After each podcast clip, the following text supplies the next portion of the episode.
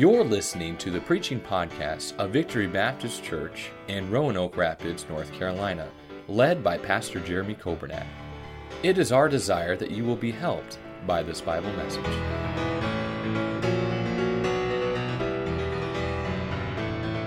The Bible has a lot to say about love. I think you understand that. I think we know that. But really, you'd have to say that the theme of the Bible is the love of God. Uh, Genesis 1, I mean, God's love is demonstrated in chapter 2 and 3 when uh, Adam and Eve sinned, and yet God already had a plan for redemption. God already had a plan for salvation. And then you get to Genesis chapter 6, and you see uh, the account of Noah and, and how God uh, loved uh, the world, but yet God had to judge their sin. Bible says that Noah found grace in the eyes of the Lord, and God saved Noah and his family. And by the way, God was willing to save anybody that would have repented, anybody that would have put their trust in Him. They could have been saved. But it's not until you get to Genesis chapter 22 that we find the word love in the Bible. Now, again, the, the, the, the, love of God is all throughout the pages from Genesis to Revelation. There's no doubt about it.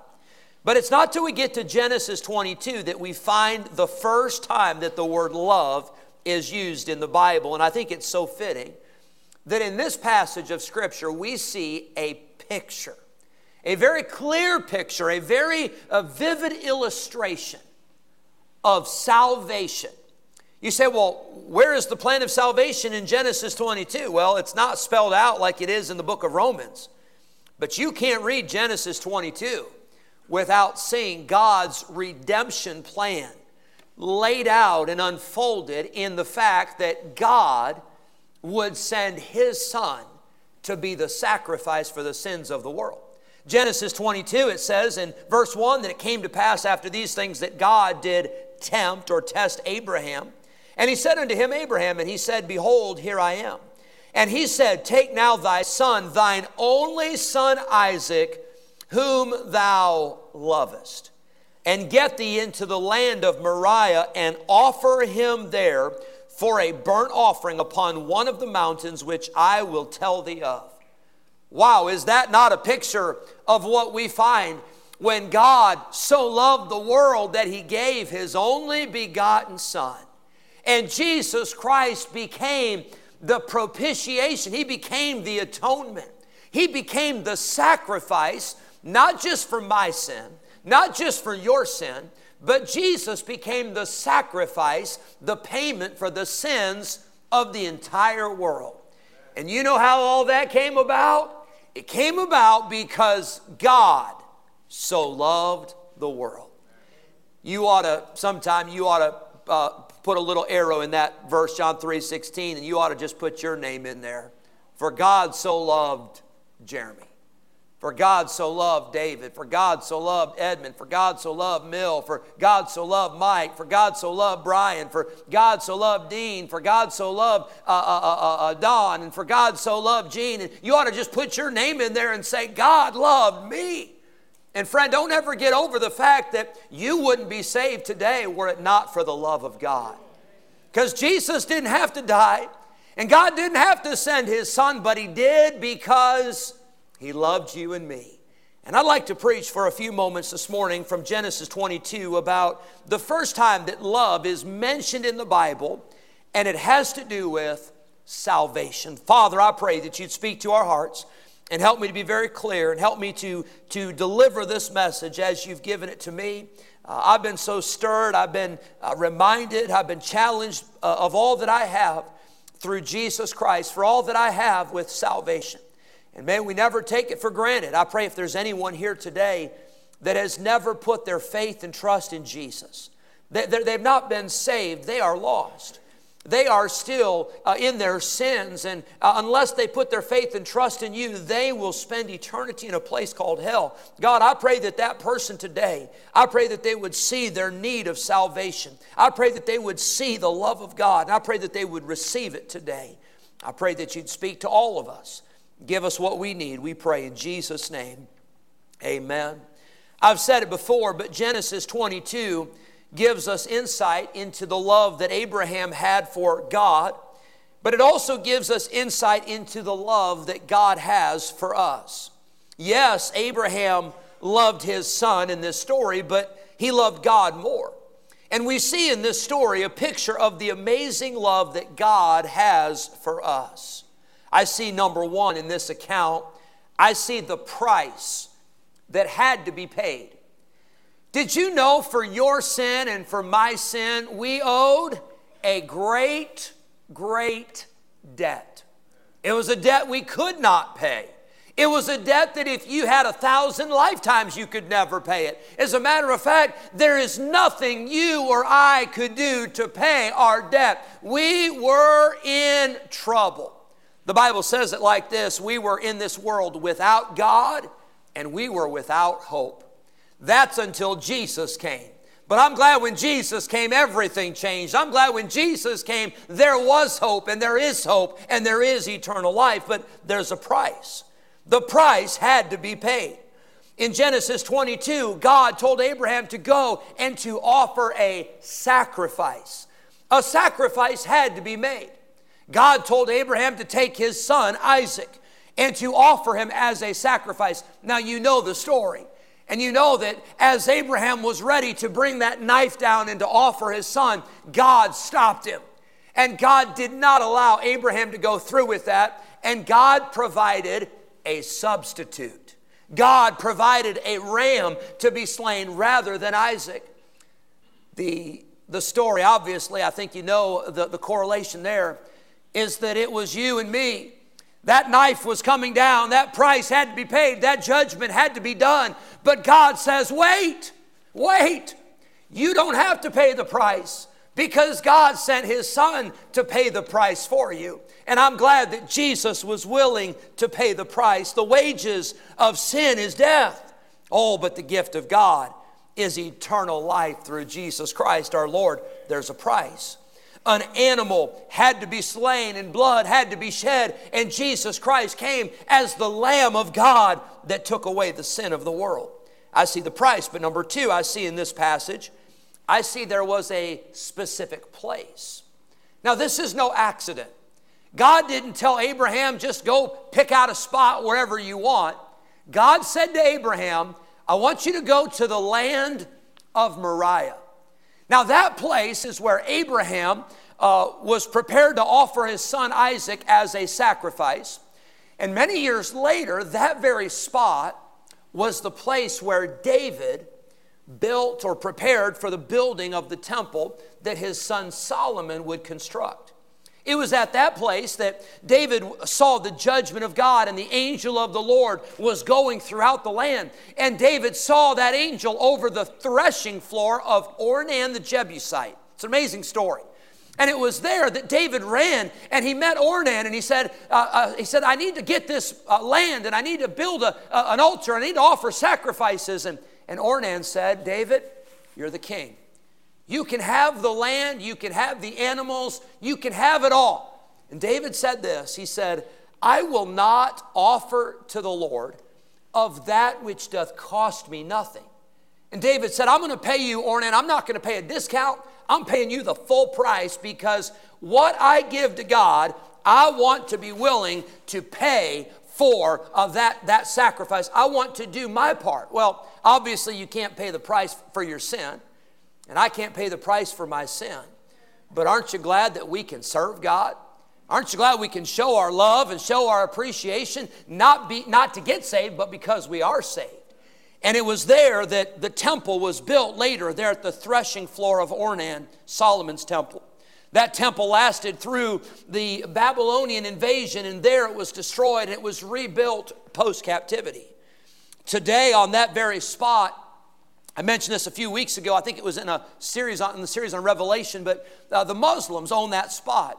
And there is the, the Dome of the Rock is there on that very spot today. And uh, during the millennial reign, there will be a temple where Jesus Christ, He will rule and He will reign there in Jerusalem. But that spot is so important. That spot is where the sacrifice had to be made. Well, the Bible tells us of a spot where Jesus Christ paid the price for our sin. The songwriter wrote about it and he said, Years I spent in vanity and pride, caring not my Lord was crucified, knowing not for it was for me he died on Calvary. Aren't you glad that Jesus paid the price at Calvary? Aren't you glad that there is a place, although you may never have been there and I've never been there, but there is a place where Jesus died and Jesus paid the price for our sin. And I want to ask you today have you been to that place? I'm not talking about physically. I'm not saying you have to get on a plane. I'm not saying you have to go to Calvary, and I'm not saying you have to kneel down at Calvary to get saved. You can get saved right here at 2360 Bowling Road. You can get saved anywhere. You can get saved because whosoever will uh, uh, can be saved, and whosoever will uh, can call upon the name of the Lord. But have you been to Calvary? Have you been saved? Another verse of that song it says, Mercy there was great, and grace was free pardon there was multiplied to me. There, my burdened soul found liberty at Calvary. I hope you've been to that place. For me, as a four year old boy, I knelt beside the bed in my parents' bedroom at 229 Victory Street in Rockford, Illinois. And it was at that place that I trusted Jesus Christ as my Savior. And friend, I want to tell you, I don't get to go back to that place very often, but every time I do, every time I drive by, I always thank the Lord for the day that He saved me. And you may not be able to drive by the place where you got saved, but you ought to think about it all the time. You ought to thank God all the time. You ought to tell people about it all the time, about the place where you got saved. And there was a place where Abraham was told to go to offer his son Isaac. Number three, I see there was a provision. The price had to be paid. Because God is righteous and God is holy, He cannot allow sin to go unpunished. And so the price had to be paid, the sacrifice had to be made, but the difference is it didn't have to be Isaac. God provided a substitute. And friend, the same is true for you and me. Somebody's got to pay the price for your sin. And there's only two options it's either you or it's Jesus. And if you pay the price for your sin, that means that you will have to spend forever, eternity, in a place called hell, separated from God. Or you can let Jesus pay the price. And when you let Jesus pay the price, the wonderful thing is, is that He pays the price and you don't have to go to hell. Instead, you get a home in heaven. You get your sins forgiven. You get your name recorded in the book of life and you have a new name written down in glory. Now, those are the choices. Now, it doesn't take a rocket scientist to figure out which one of those is the better choice. But, friend, I want to tell you, God loved you. And Jesus loved you, and Jesus died for you so that you could have your sins forgiven. The provision was made, God provided. Jesus paid your debt. He didn't owe a debt. You had a debt that you could not pay, and Jesus stepped in, and Jesus was willing to pay the price. He became your substitute. But then I see, lastly, in this story, and I know I haven't read all the verses like I normally would do, but I'd ask you maybe later if you get time to, to read through. But it says in verse number 15, and usually we skip over these verses because God provided the ram and uh, Isaac was saved, and we say, oh, that's a wonderful story, the end. Oh, no, that's not the end. And by the way, the day you got saved, that wasn't the end of the story for you either. Did you know that if God only desired to save you and that was it, then as soon as you got saved, He could take you up to heaven. He could say, All right, it's all done. But no, friend, it's not done.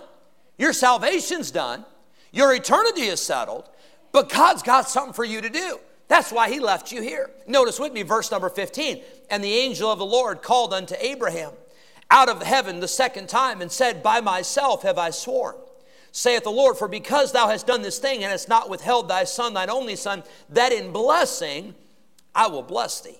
And in multiplying, I will multiply thy seed as the stars of heaven, and as the sand which is upon the seashore. And thy seed shall possess the gate of his enemies. And in thy seed shall all the nations of the earth be blessed. Notice the end of verse 18. Because thou hast what? Obeyed my voice. Did you know that the pages of Scripture are filled with promises for those that will obey the Word of God. Now, there's some promises, God promises whether you obey or not, He's going to keep His word. But there are other promises that God gives that He will bless us if we will obey. And friend, I want to tell you, when you got saved, your life was not over. Your life was just getting started. Because God has blessings in store and God has things He wants to do. He wants to use you. Did you know that God wants to use you to share your faith with somebody else? Did you know God wants to use you to tell somebody else about the love of God that you've experienced? Did you know God wants to bless your family? God wants to bless your marriage. God wants to bless this ministry. God wants to bless this church. God wants to use you, and God wants to bless you, and He will if we will obey. The promise I see, number four, is God's richest blessing on those who will obey. God loves you. God's love extends beyond salvation. God's love extends through all of eternity. And on this I Love My Church Sunday, I've got a, I've got a whole list here. I've got about seven or eight things I'd like to share. And I, I shared one of them this morning, so you ought to be proud of me that I'm wrapping it up right now. But on this I Love My Church Sunday, I want to say this. Don't ever forget the greatest love when God extended to you his salvation. We don't deserve it. We don't get saved because we're good people. We don't get saved because we, we, we, we are, are, are well intentioned. We don't get saved because we've got so much potential. We get saved because for some reason, God saw something in us that He loved. And He loved us so much, He was willing to send His Son to die on the cross for our sins. Friends, I want to tell you, I've just I've gotten done this morning telling you how much I love this church, and I hope you know how much my wife and I we love you. And I don't mean to hurt your feelings, but I don't love you as much as God loves you. You see, my wife and I, we have five children. We have four girls, and we have a, a son. He's our only son. I wouldn't give my son for you. I wouldn't let my son die for you, although I love you. You see, we're not talking about human love here.